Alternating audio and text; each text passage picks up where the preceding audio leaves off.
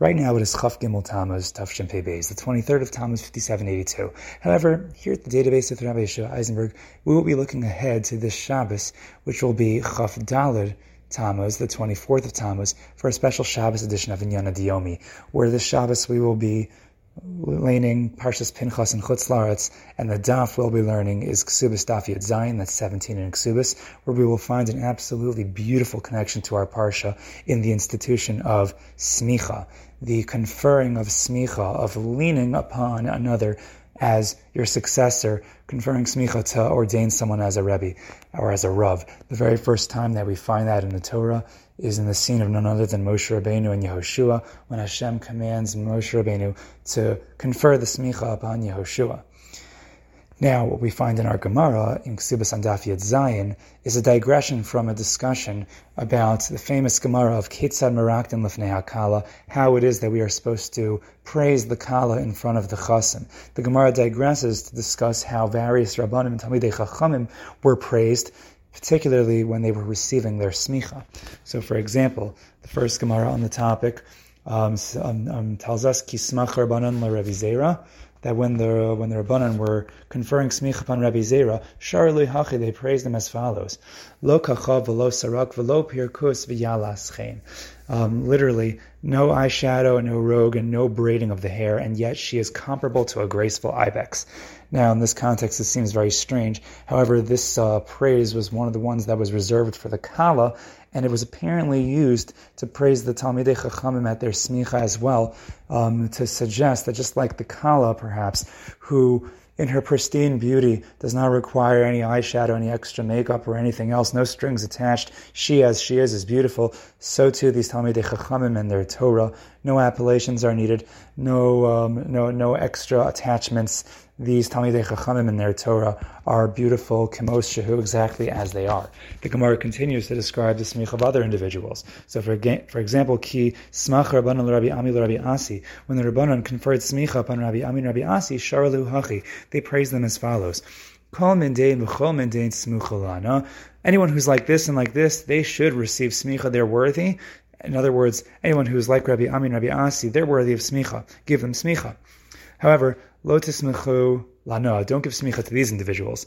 Lomin sarmisin velomin sarmitin. Don't give smicha from those who are sarmisin or those who are sarmitin. What are sarmisin and sarmitin? Based on the mafarshim and the translation that is provided by Sefaria, sarmisin refers to those who corrupt the halacha, they misrepresent the halacha, the Ratzon Hashem, the Das Torah. Um, they don't teach the halacha properly. And the sarmitin, literally those who are worthless, those who are not worthy for one reason or another. Certainly, we would argue that these individuals should not get smicha. Or sometimes it seems that anyone today can get smicha if they go through a system um, and if they just have a certificate signed by um, Hashem knows who. But the, the point is that you have to be worthy for smicha. The Gemara continues to provide another girsa. Amri and some suggested what they really said was lamin chamisin v'lamin turmisin. Don't give smicha to the chamisin and the turmisin. Who are these individuals? The chamisin are those who provide only one fifth of a reason for a halacha when they're teaching. In other words, there are many reasons uh, for a halacha, and if you only give one of the reasons, so people may have the door opened to misapplying the halacha because they'll say, ah, well, there was this reason, and therefore, if this is the reason for the halacha, and you don't know the rest of it, you don't have the, the full picture in front of you, so now you're going to misapply the halachas wherever you see fit, and you're going to get the halacha wrong. Another way of misrepresenting the halacha. And the other group of individuals, the Turmis, these were those whose knowledge was incomplete. So those who are also unworthy because really they, they did not um, learn the Torah that they were supposed to learn. They don't have complete knowledge over the subject matter. These are the individuals whom the Gemara describes their smicha, what, how they were praised, who deserved smicha, who did not deserve smicha, and so on and so forth. However, taking a look at the smicha as it's described in our parsha, so um, it's Bamidbar Parak Chaf Zayin, which is Parshas Pinchas, um, and it's Parak 27. So I will share with you a very beautiful idea that I have heard from my own Rebbe, none other than Rabbi Yonason Sacks, and I heard this idea at one of the most beautiful events that I participated in, and it was my own Chag HaSmicha that I celebrated with my fellow Talmidim, my fellow Musmachim, um, um, and it was um, a beautiful event, and my Rebbe spoke about our very parsha, Parshas Pinchas, the ordination of Yehoshua, and the pasuk in our parsha describes as follows. Um, Hashem says to Moshe Rabbeinu, Kach Yoshua ben Nun, take for yourself, take with you Yeshua ben Nun, Ish asher ruach bo, the man that has in him the spirit, v'samachta es yadcha alav, and you shall lean your hand upon him. And you skip to the end, so um, that was pasuk Yud Ches, but now in pasuk Chaf Gimel, uh, says the Torah, Vayismoch es yadav alav, that he leaned his hands upon him, Vayitzavehu, and he charged him, Kasher diber Hashem b'yad Moshe, just exactly as Hashem had spoken through the hand of Moshe. Now Rashi picks up on the dichotomy, that which we find what Hashem commanded Moshe and what Moshe Rabbeinu actually did. Right, the pasuk said, the first pasuk said, "V'samachta es yadacha alav," you shall lean your hand upon him, and yet look what Moshe Rabbeinu did, "V'yismoch es yadav alav." Says Rashi, Ba'ayin Yafa, with a generous eye, Yoser v'Yoser, well beyond Vimasha and Itztava, that which Moshe Rabbeinu was commanded, Moshe Rabbeinu did. Shakadosh Baruch Hu Amar Lo v'Samach Yadcha, Hashem commanded him to lean your hand upon him, V'hu asa b'shtei and yet Moshe Rabbeinu leaned with two hands. He made him like a vessel um, that is full and overflowing, Umalu and he filled him with chachma with a generous eye. This is based on the Sifrei and Pinchas, um, Chav Gimel, also the Gemara in Sanhedrin, and Beis.